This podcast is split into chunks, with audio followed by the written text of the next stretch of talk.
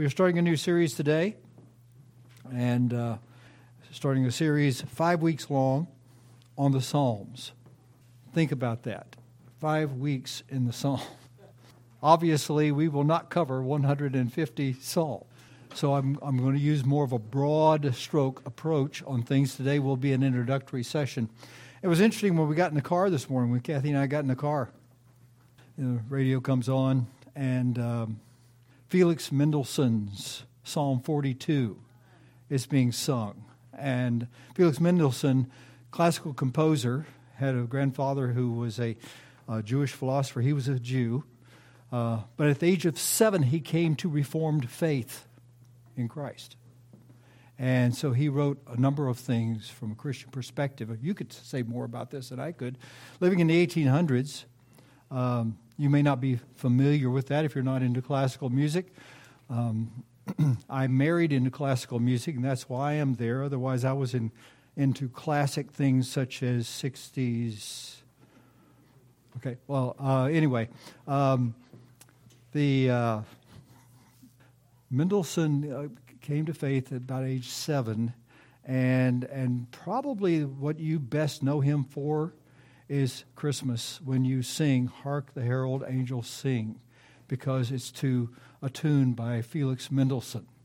So that's probably your connection with him, or my connection with him before uh, I married Kathy, uh, who keeps me straight in so many ways. So anyway. Uh, let's have a word of prayer, and we will get into this. And uh, I pray you can endure what we go through. Father, thank you for these moments together. As we open this marvelous Word of God to see the beauty of the preservation of the Scriptures and what they record for us and how they reveal to us uh, our great God and his wonderful, uh, glorious plan of redemption for us, and how uh, God's people through the centuries have leaned upon him and upon his word. And one of the great places where that has happened is in the book of Psalms.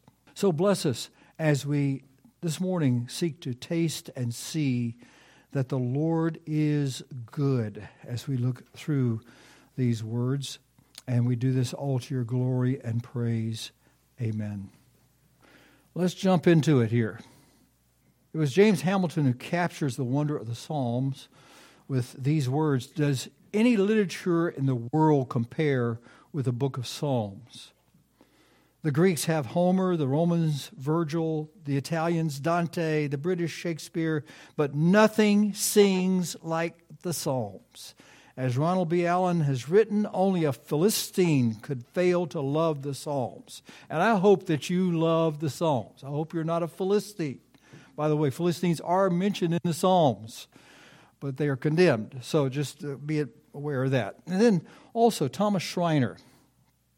Uh, by the way, I've, I've, used a number of resources in this, one of which I'll introduce two uh, resources to you today uh, one of which uh, the pastor saw immediately walked up. He says, "Ah, oh, Schreiner, the King and His Beauty."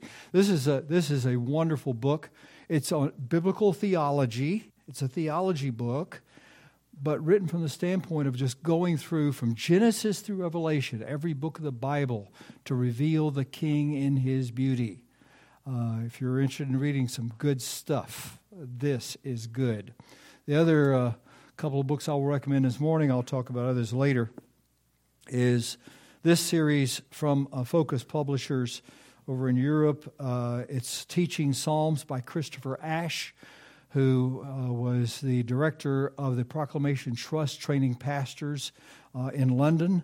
And uh, these two volumes are wonderful volumes, two volumes. The first one is from text to message, and uh, the, the, it tells you how to study the Psalms and how to go through the Psalms. And I'll be relying on this for one major section here today.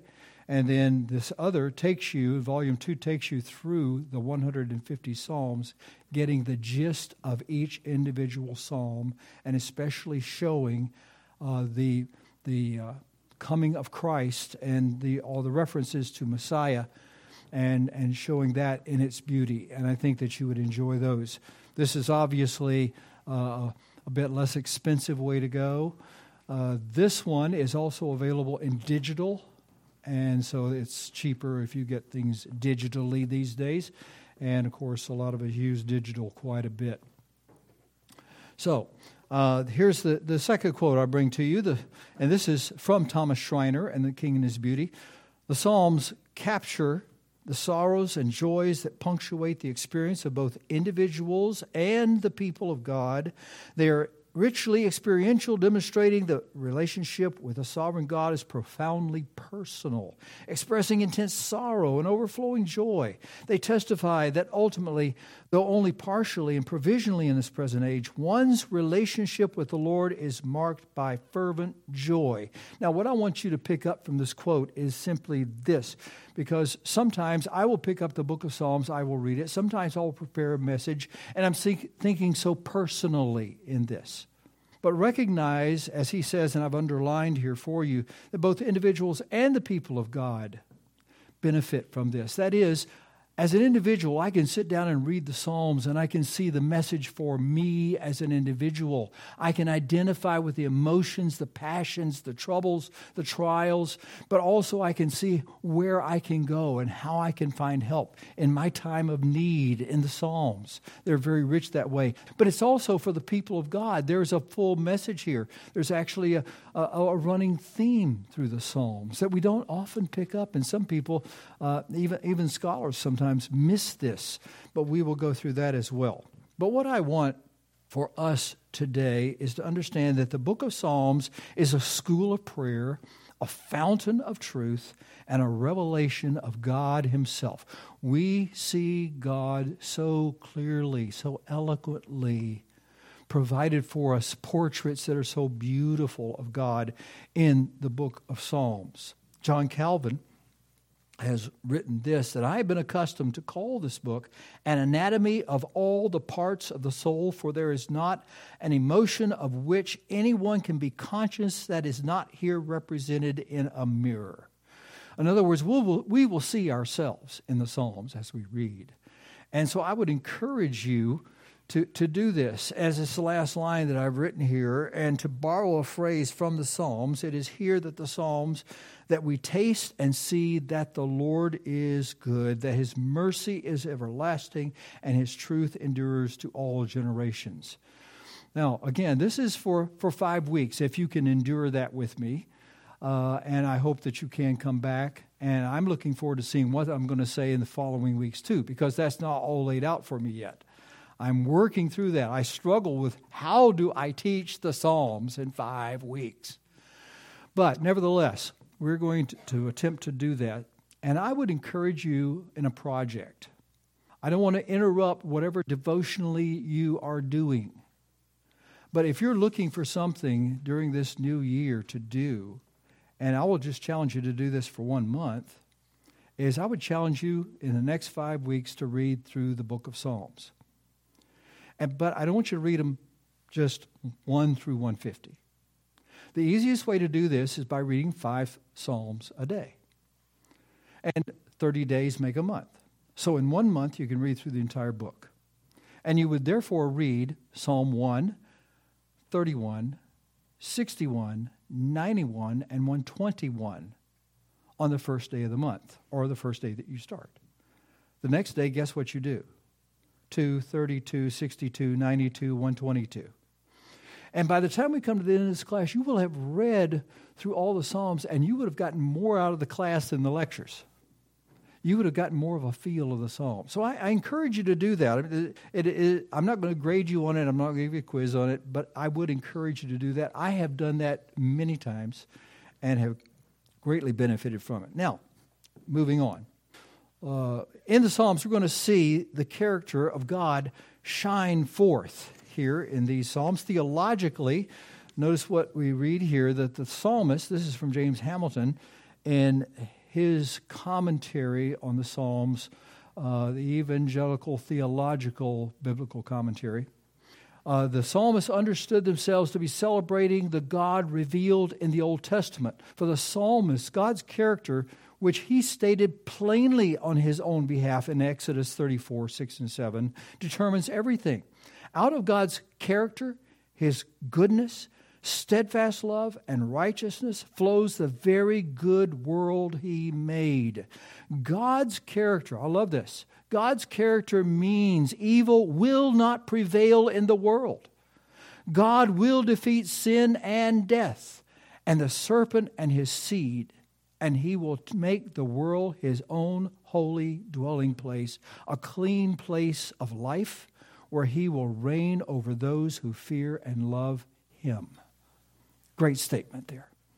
And, and we know we have a great God and that He will bring us and this world into redemption. This morning, interestingly, too, as I'm starting this series, our pastor is going to be preaching from the Psalms.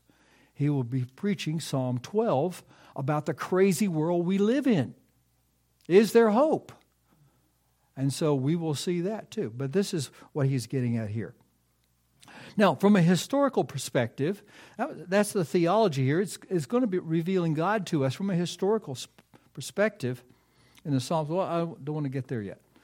Let me, let me just say a few words about that. The songs of the Psalter reflect the heart and history of God's people. In these poetic lines, they reflect their own experiences upon the character and faithfulness of God, who saw them through all the changing experiences of their lives, just like He will do that for you as His people. Through the Psalms, we sense the trials and the troubles, the heartaches, the battles that these people faced and felt in their emotions inside. Equally, we also see the presence and power and providence of their God as He guided them by His grace through it all, leading to the wonder and praise for their great God who delivered them from all their troubles. So it is a wonderful book of praises in that sense because God, we see God at work in the lives of real people just like you can see God at work in your life. So, this big picture of God's promise and plan for his people allowed them to interpret the here and now through the lens of God's care. So, we could say that the writers of the Psalms truly have a biblical worldview. They have a godly worldview. They realize that the world has fallen. They realize it's a world of sin. They realize we go through struggles and trials and heartaches and failures within. And yet, God is the one who rules all. Now, you have some sheets there in front of you. If you did not pick up one, they are there in the back somewhere. So let's pick up some facts. And I've printed the, put these down for you because it would be hard for you to write them all down as much as I'm about to throw out to you. But I want you to have a good sense of feel of the book of Psalms. Mike over here has some of those uh, sheets for you. Thank you, Mike. So, the title. Does anybody know the title for the book of Psalms? It's the Psalms. Okay. So, that, that's, that's the title that we have in our English Bible. That's not the Hebrew title. The Hebrew title is Tehillim, which you see here. And Tehillim means praises or songs of praises. And here was a, a comment by C.S. Lewis that I thought w- would be helpful for us. All enjoyment spontaneously overflows into praise. Uh, think about it. Everything you've, you've ever enjoyed in your life, you love to talk about and you love to praise it. My wife and I celebrated our 50th anniversary this past year. We went on a trip. She wanted to go to the Greek Isles. We did it. Oh, what a trip. And it was wonderful. And we've talked about it everywhere. And I'll shut up about it now because I'd like to talk to you about it, but I won't talk to you about it now. But here, he says, all enjoyment spontaneously overflows into praise. Praise almost seems to be inner health made audible. Look at that phrase inner health made audible. When we're praising God, that tells me when you can go over here and sing praise to God with all your heart, soul, mind, and strength, it tells me about your inner spiritual health. That's what Lewis was saying here. And so he goes on We delight to praise what we enjoy because the praise not merely expresses, but completes the enjoyment. You know, if, if you're enjoying something, you want to talk about it, you want to praise it. And this is what we do with our God. Now, by the way, have you ever flipped through your Bible or been reading your Bible and, and you're reading in the Psalms, and all of a sudden you're reading somewhere in the middle of the Psalms, and you come up and it says there's a page or something at the top of it says book four. Book four.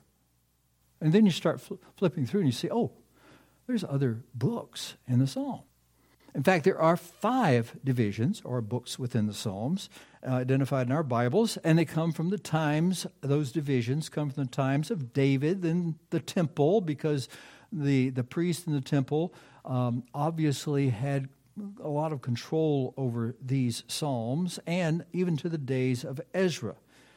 As one scholar puts it, the text of the Old Testament in arrangement, content, and stability was fixed by the time of Ben Ezra, uh, Ben Sira, I should say. That's uh, somewhere in the second, third century, or more probably at the end of the fifth century BC by Ezra and Nehemiah. So, uh, we'll come back to this shortly about these five divisions, but there are five books.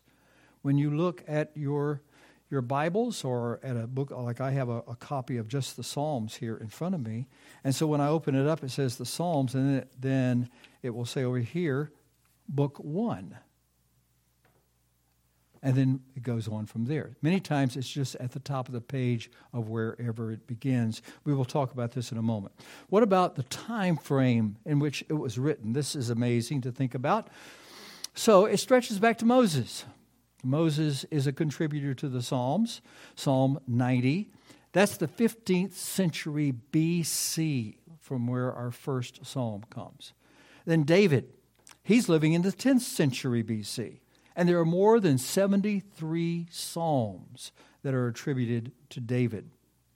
The exilic period then would be down to the 6th century BC, the 500s or so. Psalm 137 is one example. But when you think about it, this is nearly 2,000 years of collected information, God inspired and included in God's Word to encourage our hearts from the hearts of other Christians, other people who walked with God, who, who similarly go through struggles and trials. We'll see more of that in a minute. David and the Psalms, what about David? Because he wrote most of those Psalms. And here's something for us to see, and this is in your notes as well. Every Psalm with a superscription. And you know what a superscription is? That's when you see Psalm 42, let's say, and then there's some information there, and then it begins verse 1, 2, 3, 4, 5. Okay? In the Hebrew text, the verse actually begins with a superscription. And so that's why sometimes when you're reading a commentary, uh, you'll see uh, 42 1 or something like that, and it'll say MT, or uh, the, uh, and then it'll say also in the in our English text, it's verse 2 or something like that. So there's, there's a, the, that's one of the things about those. Um, so um, every psalm with a superscription in book 1 that's 37 of 41 Psalms in Book 1 names David in the superscription. Book 2 names David in 18 of the 31 Psalms. So those two are largely David. We'll see that more later. And there is only one Psalm in Book 3, which is Psalm 86, and then two Psalms in Book 4, Psalm 101 and 103. By the way, some of these, uh, David, they are some of my favorite Psalms. David was the sweet psalmist of Israel. So in Book 5, 15 of the 44 Psalms are attributed to David. Now, i have talked about superscriptions. Let's talk a little bit more about that. 116 of the 150 Psalms carry a superscription. They're at the top, just under the, uh, the title. Uh, these 13 of these 116 inscriptions contain historical references. They set the stage for us. We learn a little bit more of where and why the psalm was written, or to whom the psalm was written. For the other psalms, many psalms there obviously, that do not have a superscription, we can read the text and then go back to First and Second Samuel, First and Second Kings, First and Second Chronicles, and often figure out, oh, this is probably during this time.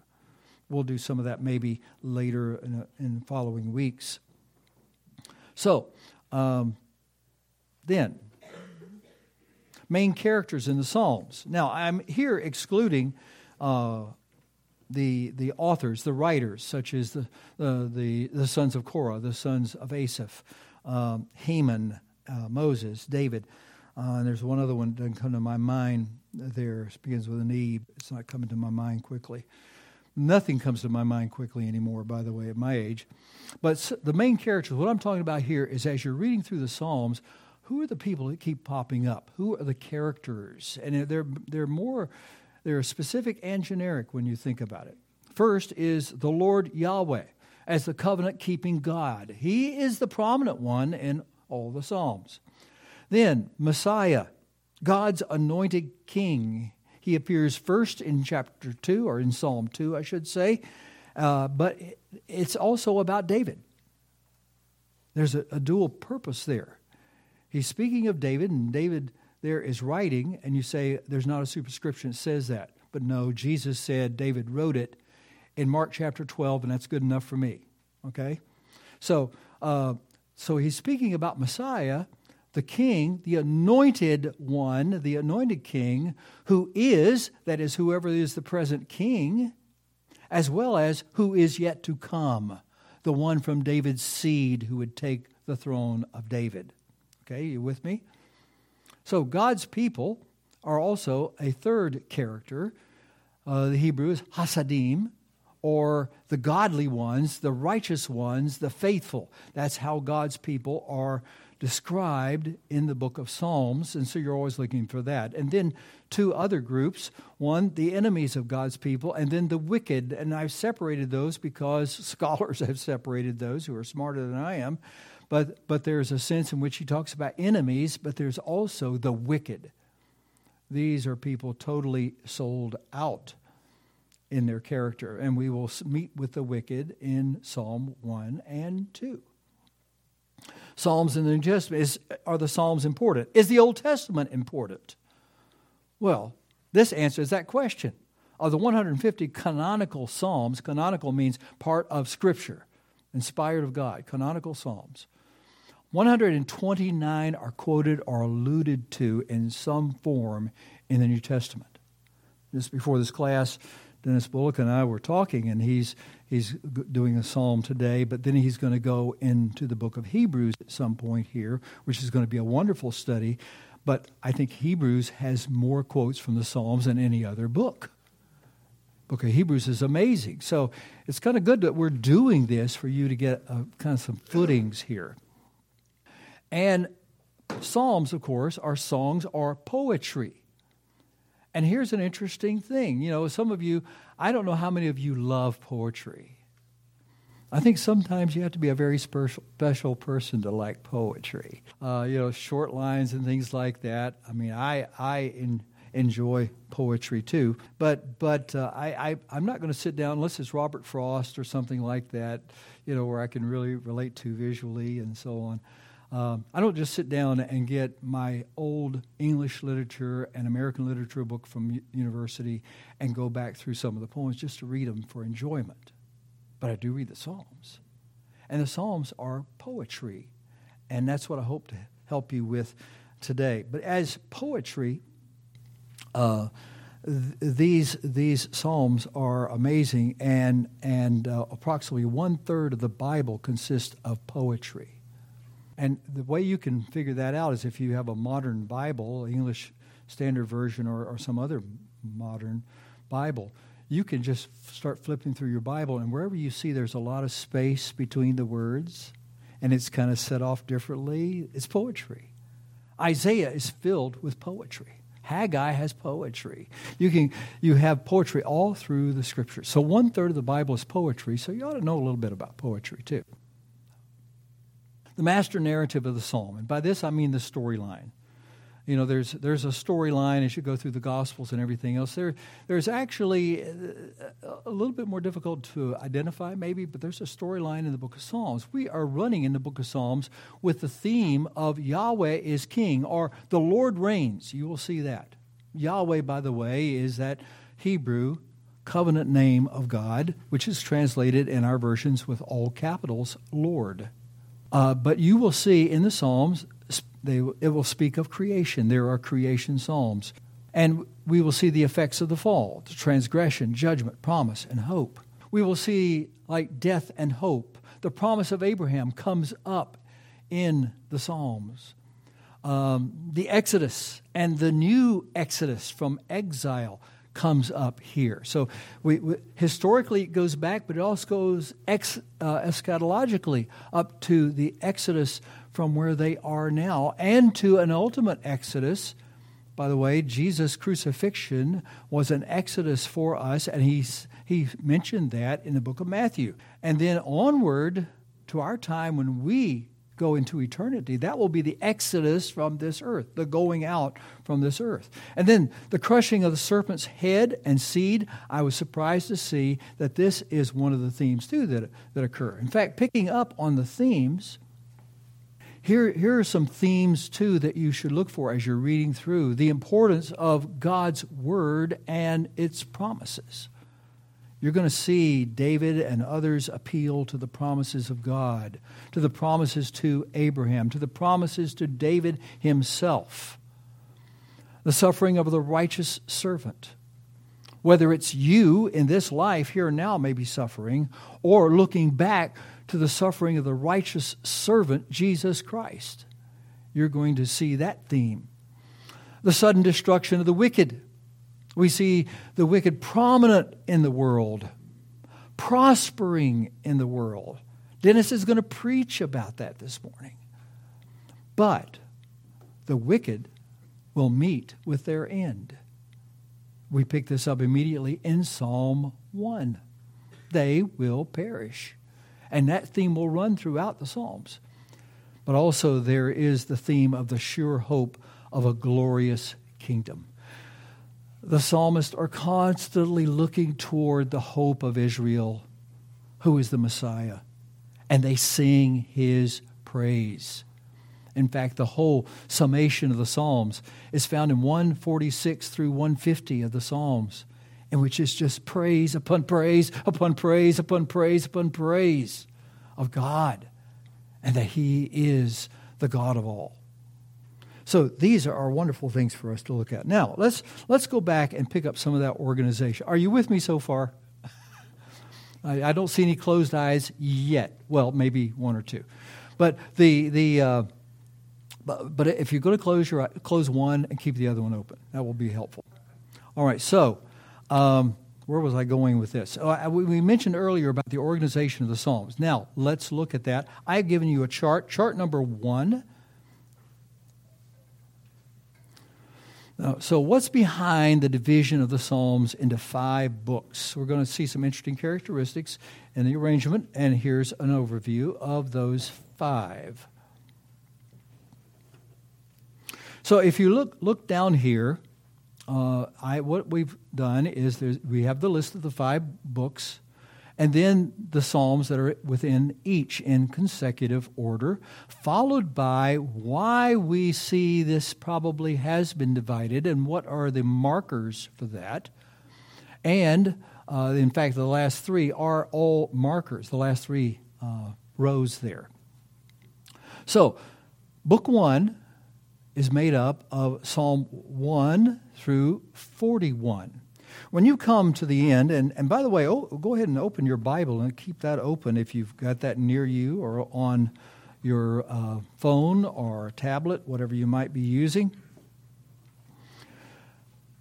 And when you come to the end of 41, if you're just reading through the Psalms, you would not necessarily notice this. But here I think you'll notice it from now on. At the end of Psalm 41, verse 13 reads, Blessed be the Lord, the God of Israel, from everlasting to everlasting. Amen and amen. Okay, so if you look at that first column and you see blessed be, blessed be from Psalm 41 13, it talks about from everlasting to everlasting or from age unto the age and an amen and amen, right? Well, let's we, we keep reading along in our Psalms, and we, we get up to Psalm 72.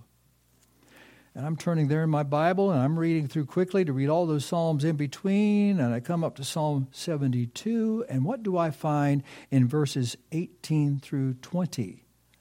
Something very interesting. Blessed be the Lord, the God of Israel, who alone does wondrous things. Blessed be his glorious name forever. May the whole earth be filled with his glory.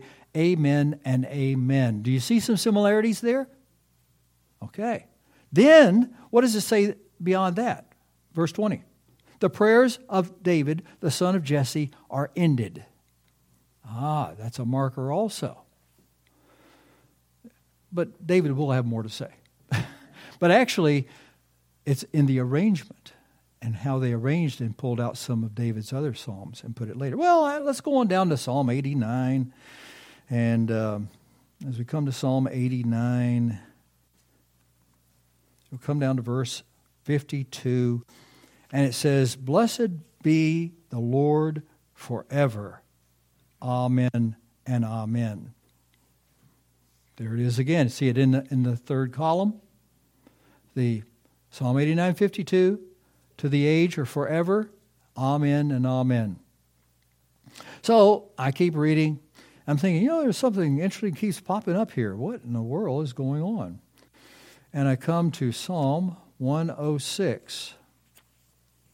And I look at the end of that psalm, and it says, Blessed be the Lord, the God of Israel, from everlasting to everlasting. Let all the people say, Amen.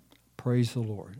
Hallelujah it's saying. And of course, that's that's that third column that you're our fourth column that you're looking at now. Book four and Psalm 90 to 106 are there, and there is a bookmark, so to speak. We've ended this section. And then book five ends with Psalm 150, and it's a, just a psalm of total praise. So these became markers uh, that are in there, and they use those then to separate the various books and various themes that we're going to see.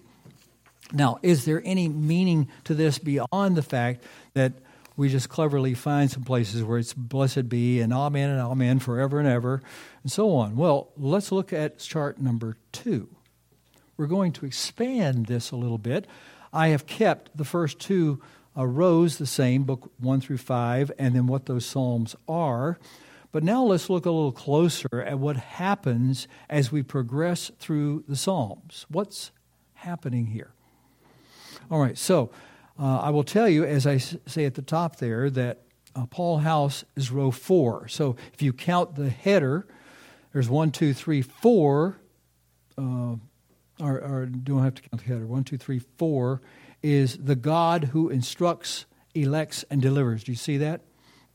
Paul House is a, a magnificent scholar and biblical theologian. He uh, is at Beeson Divinity, and he has written a book which is a magnum opus on biblical theology um, that is called Old Testament Theology. It's a book about this thick. It's a wonderful book. I always read whatever he has to say about any book of the Bible because he's spent a lifetime studying the biblical theology, the themes of Scripture. So he says this, and let's look across the page now, across that row, uh, that row four. The God who instructs, elects, and delivers. That's book one. Interestingly, the God who establishes and delivers is book two. In other words, where God is giving, uh, and through David, is giving instruction, and he delivers David. David's going through trials with Saul and other things. You come to book two, and you see that God is establishing him as king and delivers him from troubles. And so we see the development, and, and it's not like it's clean and neat, like everything is falling right in line chronologically, but the themes are there. Third column, book three, the God who rebukes and rejects. What happens is, after David leaves the throne, there are other kings that follow, and they are not necessarily good kings. And so Israel begins to lose hope. Israel begins to wonder what, what's happening. And God rebukes them for their sin, and He rebukes those kings for their sin. But then, in book four, they're looking for hope. So, guess who they turn to to start book four Moses, where he was with people in misery looking for a leader, and Moses has the first word to set the tone. Uh, teach us to number our days that we may apply our hearts to wisdom. You know, but from generation to generation, you are God. Opening line. So, Moses is going to tell us here and everything else in this, this section that there is a God who remembers, he remembers the promises to Abraham, and he will sustain you through those difficult times. And then when we come to book five, it is here that the greatest hope shines forth. That the God who restores and renews will come and deliver you in a second Exodus, and you will come out of exile, and you will go to the Mount of God, and you will praise Him, and looking eschatologically to the end of time. Okay? So, are you with me on that? It's not neat and clean, but it is the general drift as you move through the Psalms. Now, on the last one, this is from Thomas Schreiner, uh, that last uh, row that's on this page. And again, uh, there's the focus. He, he agrees. It's focus on David's life in the first two books. But then in book three, he relays discouragement because David's kings no longer reign. And, and even though they are from his seed, they are not faithful as David was. And then book four begins with a reflection from Moses, as we mentioned, reminds us that Yahweh will fulfill his promises as he always does, and there is hope for us in our day because of that. And then finally, we celebrate the salvation that will come with the new David, that is, the son uh, of David who sits on the throne with the Psalms of Ascent, promising an end to the exile and fulfilling the promises of Abraham. So that helps to give you a general overview of those Psalms. Any questions about any of that? Uh, I know I'm, I'm passing through a lot of stuff quickly here. Now, they're in, they're in different, they're, you'll find them in different books, I believe, as I look. Uh, the major one like that is in the last one, and several of them are in the last one. But there's some earlier, too. Uh, so I don't know their significance. It's just another style of writing. We're going to talk about that. He's saying there's a there's acrostic. Psalm 119. Have you ever read through Psalm 19, all what, 176 verses or whatever it is, and, and you're reading through that. Uh, by the way, that's, if you're reading five Psalms a day, that's the difficult day, just so you know. But fortunately, like Psalm 118 is only two verses, so that means you're reading about 90 verses per. Okay, so anyway, uh, Psalm 119, you will find uh, every eight verses it, there's, a, there's a division and there's a little letter over the top. So if you ever need to study your Hebrew, that's where you go, Psalm 119, because you get all, not almost all the letters of the Hebrew alphabet there. And therefore, every verse, you don't do, you know, in English you can't do this. But every verse in that section begins with like Aleph in the first section, and then Beth, and then Gimel, and then Dal. And it goes right through the Hebrew alphabet for you. And it, it, it's like a kid's ABC book, you know. A is for apple. And, and here it's going through. And so, so I'm, I, it's another way to learn and to remember. They used it as a mnemonic device to, to memorize things. And you say, memorize Psalm 119. Yes, most of the, the Jewish people have memorized all the Psalms. And uh, kind of puts us to shame when we sometimes complain, I've got to memorize another verse. I mean, we had to do that when I was in Sunday school growing up.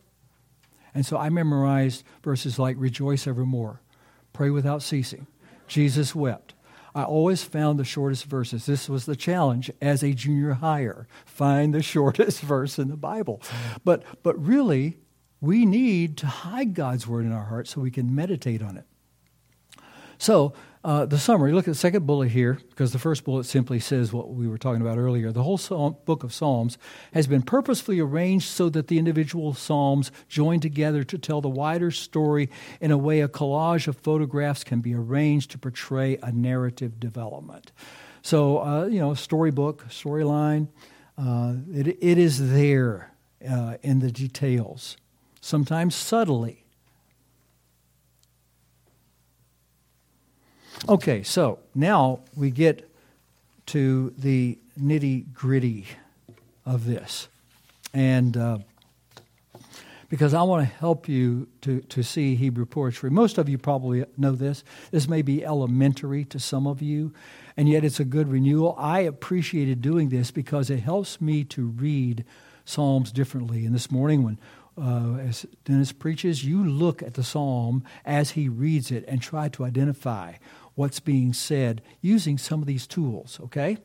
So, Hebrew poetry doesn't rhyme. Even when you read it in Hebrew, the lines don't rhyme. That's something of our culture that we do. Um, there are sometimes plays on how words sound in Hebrew, uh, and, and this is even true of place names and people's names. There's often assonance, we call it. And then, although it does not rhyme, it does usually have a meter. That is to say, there is in the original some rhythm which would have uh, made it easier to speak out loud and to remember. The two most common rhythms are 3 3 and 3 2. Okay, so probably my wife should talk about the rhythms here, but I'm going to go ahead and, and at least try to show you and help you see this. An example of a 3 3 rhythm is Psalm 26 2. The stress in the two lines would sound something like this Test me, Lord, and try me. Examine my heart and my mind.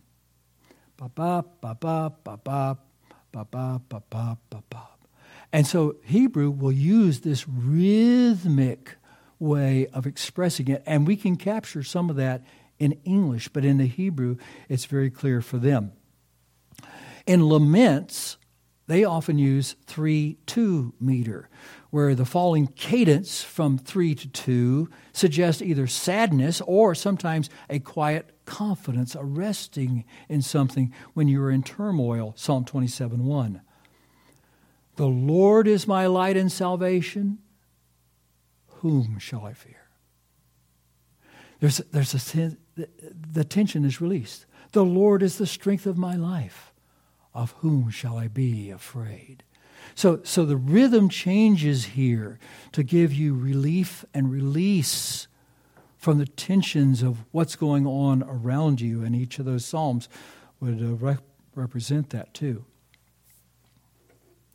All right, so keys in reading poetry. It's like hearing music, the melody of music. I like this from Allan Harman's book, Psalms, a mentor commentary. This is an excellent commentary produced by Christian Focus publications. He says music is not given for pure entertainment, but is a thing of beauty that directs attention to God's works of creation, creativity, and providence, which is order. When music and religious poetry are brought together in harmony, there's a special appeal to the human mind and emotions. In itself, music is not identical to language, but it has some of the same abilities as poetical language to appeal to the imagination and to touch the human emotions. You know, that's, that's what the songs or psalms do with poetry. It feeds our imagination. It touches our emotions. It's just like a song. I'm sure many of you have a song that, that touches your emotions, or you, you really, oh, I like that song. It might be the melody, it might be the lines, it might be the words, but it touches you. So I want you to see and feel and taste and explore the depth of the Psalms' expressions. And, and we're going to do this by understanding really what is the basic idea of Hebrew poetry and how you can recognize this. The most obvious feature of Hebrew poetry, even in translation, is that it comes in relatively short lines rather than continuous text. It's not a narrative, it's not telling a story that way. But as you see the Psalms and any poetry, they're short lines. That's what make them poetry in what sense, right? But but they are very graphic. They're they're every word is weighed. Hebrew poetry employs uh, both mood and meaning is parallelism. Parallelism. So Hebrew writes in parallels, and there's different ways in parallels. And so this is the relationship between the lines. They're working together, either, either in harmony or dissonance. So we'll see that here in a moment. Uh, Christopher Ash uses a pop song to illustrate this parallelism. This is from Katie Melua's love song, Nine Million Bicycles in Beijing. Think about that title. It's a love song? Really? By the way, how many of you know Katie Melua? That's what I thought. I didn't either. So I went on iTunes and I listened to the song. So I, have heard the song. She's she's a like a balladeer. It's it's a it's a love song. It moves like a love song. Sounds like a love song. But but let's look at, at some of these lines. This is to give you an example from our culture, which may help you in moving into the Hebrew culture. I'm using it that way because Christopher Ash did a good job.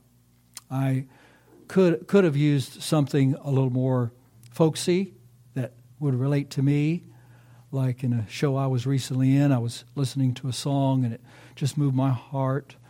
Um, Mama, don't shoot little Buford. Mama, don't pound on his head. Mama, don't shoot little Buford. I think I don't don't don't. Mama, don't whoop. Yeah, Mama, don't whoop little Buford. I think you should shoot him instead. So that that's that's the kind of song that I tend to to uh, to relate to. But here's here's a good one. Here here's two lines A B from her song. There are 9 million bicycles in Beijing. That's a fact. It's a thing we can't deny, like the fact that I will love you till I die. Okay, so this is parallelism. And, and look at the parallel I've, I've described here in the bullet. Here, the parallelism is direct. There is a fact, notice I underline that for you. There is a fact that parallels another fact. The fact is, there's 9 million bicycles in Beijing. I don't know if I want to go to Beijing. But it's a thing we can't deny. In fact, uh, like the fact, like the fact, I'm using a metaphor, like the fact that I will love you till I die. So they're, they're equating each other here. Let's do another one from the song. We are 12 billion light years from the edge, and that's a guess. No one can ever say it's true, but I know that I will always be with you. Heavy love song, huh? Anyway, uh, here the parallelism works as a contrast. There's 12 billion light years from the edge here of the universe, and that's a guess. But here's something that I know. Here's the contrast. But I know that I will always be with you. Hmm. Again, I'm, I'm not trying to sell Katie Melua. I'm not trying to give you a good love song, although you may want to get this for your vacation playlist, you know. But third, there are six billion people on the earth. Wait, wait. I'm, first of all, what, what's her obsession with billions and millions? You know, she's that's all, in every line. There are six billion people on earth, more or less, and it makes me feel quite small. But you're the one I love the most of all. So here the second line builds on the first line to intensify the truth it declares. So did you notice here we had a parallel that was direct, then we had a contrast, and now we have an intensification. Okay? All right. So let's get out of that mess and let's look at something that will be more helpful as we get into the scriptures. So, in the simplest kind, sometimes called synonymous parallelism, synonymous, saying the same thing. The two lines say essentially the same thing in slightly different ways. Here's a simple example Psalm 101, uh, verse 7. First line No one who practices deceit will dwell in my house. Line B No one who speaks falsely will stand in my presence. I even read it in such a way as it sounded like we're saying the same thing. I tried to do it that way. All right, the two lines are almost identical, right? Deceit, falsehood, in my house, in my presence. Just slightly different words. The effect here is to emphasize something by repetition. Hebrew does that, it will repeat things. So, more often, uh, in this so called synonymous parallelism, there is a slight development of intensification. For example, here in Psalm 83 2. See how your enemies growl, how your foes raise their heads. Now, if I'm reading Psalm 83, I might just read through that, run through that, see, let my eyes see the words, and just keep on moving. I will not stop and think and meditate about it. But when you think about it, these are two things. There's two emotions. There's, there's two situations that are here. The intensification comes in the last part of each line. They have enemies, they have foes, right? But the first, they growl, indicating hostility. You know, the enemy. Oh, uh, uh. But in the second line, what do what changes? What do you sense in the second line here? Help me out.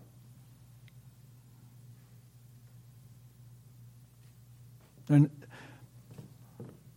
they're not just no. They raise their heads.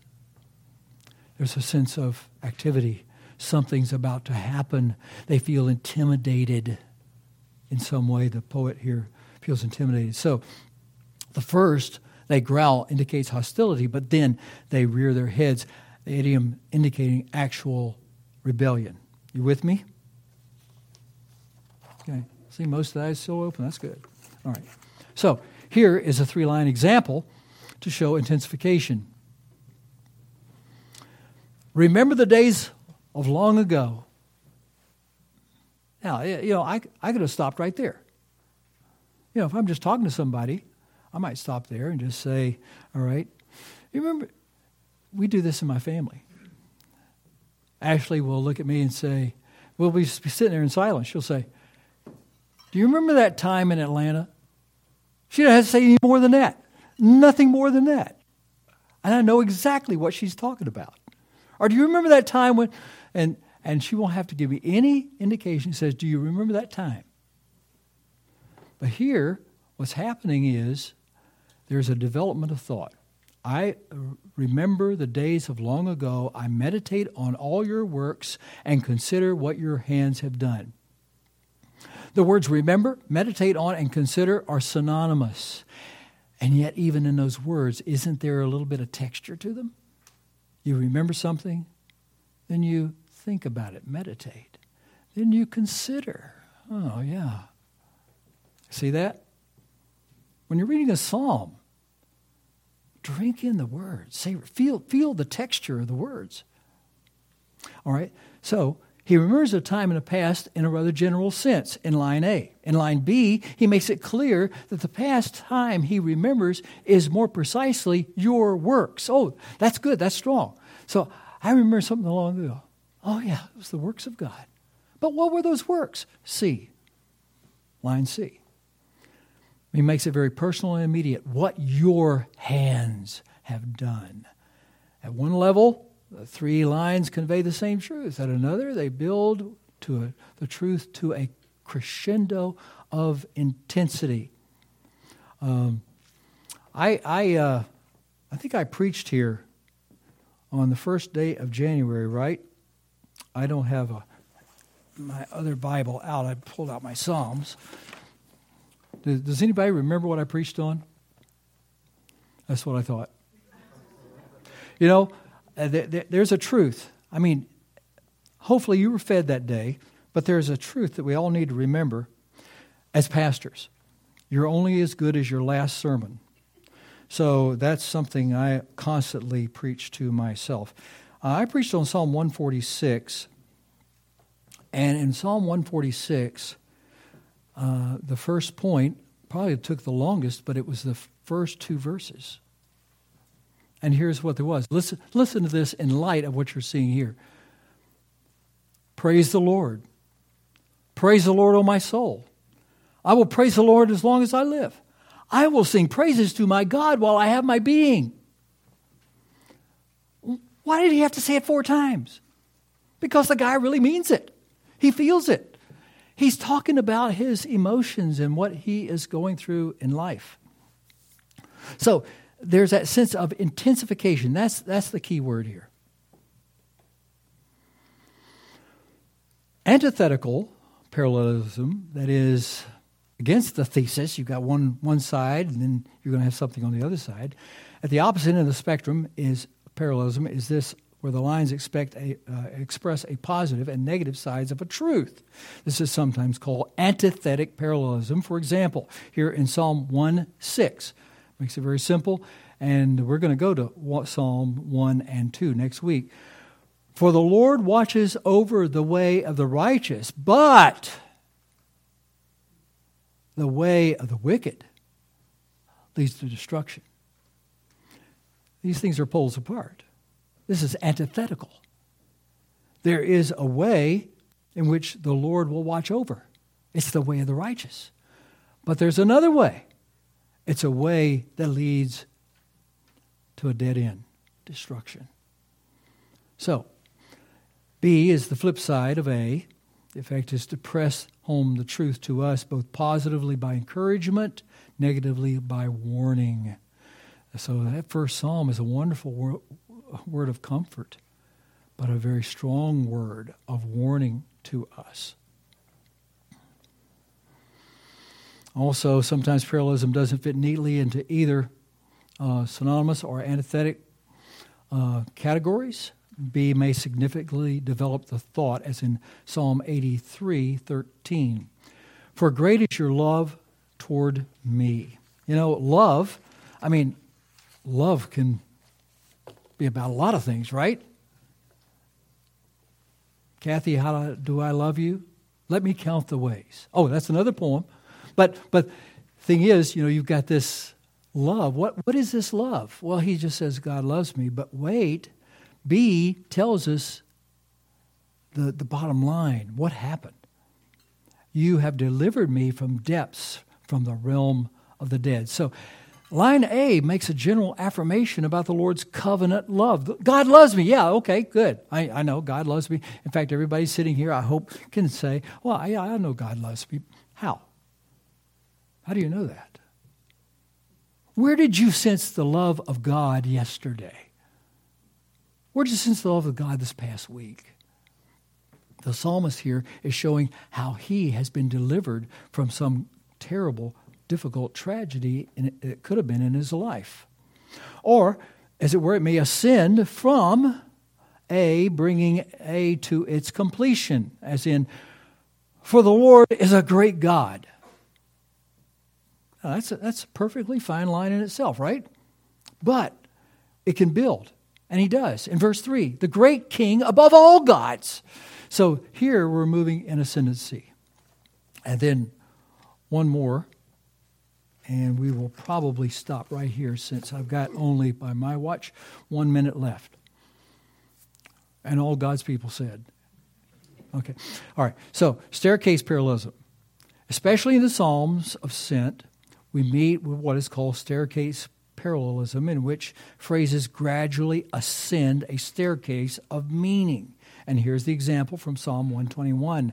By the way, Psalm 121 is one of those Psalms that sometimes I, I don't really think through the full meaning or I don't appreciate it because I can I can go back to Colorado where we came from or we served for many years out there and I, I can be driving up and I see the whole front range. And Colorado has 50 peaks above 14,000 feet. And I see the snow capped hills and I think, wow, that's magnificent. I will lift up my eyes to the hills from whence comes my help. Know, I'll say that. I'll think that. However, that's not really taking the verse in context. The context is a pilgrim psalm. People are going to Jerusalem, the holy hill of God, where God dwells, to where the temple is. They're going to worship God. Always keep that in mind, too. Let a hill remind you of that, but remember another hill, Jerusalem. Mount Calvary, remember that hill. Remember the hill where the temple of God is and will be. So he says here, I lift up my eyes to the mountain. Where does my help come from? My help comes from the Lord, the maker of heaven and earth. Now, think of a pilgrim who is coming from the lowlands and they're going up to Jerusalem. And if you ever go to Israel, you will see this is just the case. You're rising up to go to Jerusalem. My help comes from the Lord, whom, who's the maker of heaven and earth. God made all of this, and God is right there, and He is taking His footsteps, and He says, He will not let your foot slip.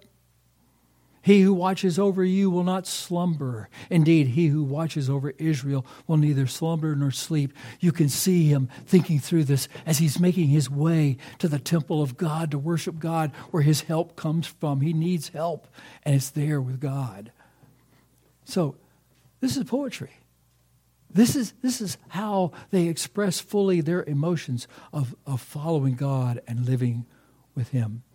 If we ignore parallel and fail to take our time to savor the words, images, and phrasing, Christopher Ash reminds us that we would have lost much of the emotional and affectional impact of the psalm. Let the parallel lines impact you and let them make you think about the relationships between the lines. Hearing poetry is a little like viewing a distant object through binoculars rather than a telescope. Both eyes are engaged in binocular vision. The two views are slightly different, and their convergence produces a sense of depth. And that's what I want to do for you is help you have a sense of depth that's in the Psalms. So, for next week, I would like for you to, to maybe do that project of reading, but I especially want you to focus on Psalms 1 and 2, and we'll do some more in that first book and probably second book of Psalms. Okay? So I'm going to work some in there. If you have questions, write those down. If you if there's something that you need explained, please put that on a piece of paper, hand it to me. I will try to get to those things and help explain it. But I hope today at least you've got the introduction to the Psalms, and now I hope to open a few of them out for you and with you. So I want you to look at the Psalms and I want you to read it in the way we've been talking about today and then we're going to discuss that, and I'll expect some interaction from you, okay? Father, pray you'll bless Dennis as he opens the book of Psalms to us today in Psalm 12. May you uh, nourish our souls from his heart and soul as he preaches the word of God to us. We pray this in the name of our Messiah who is coming. Amen.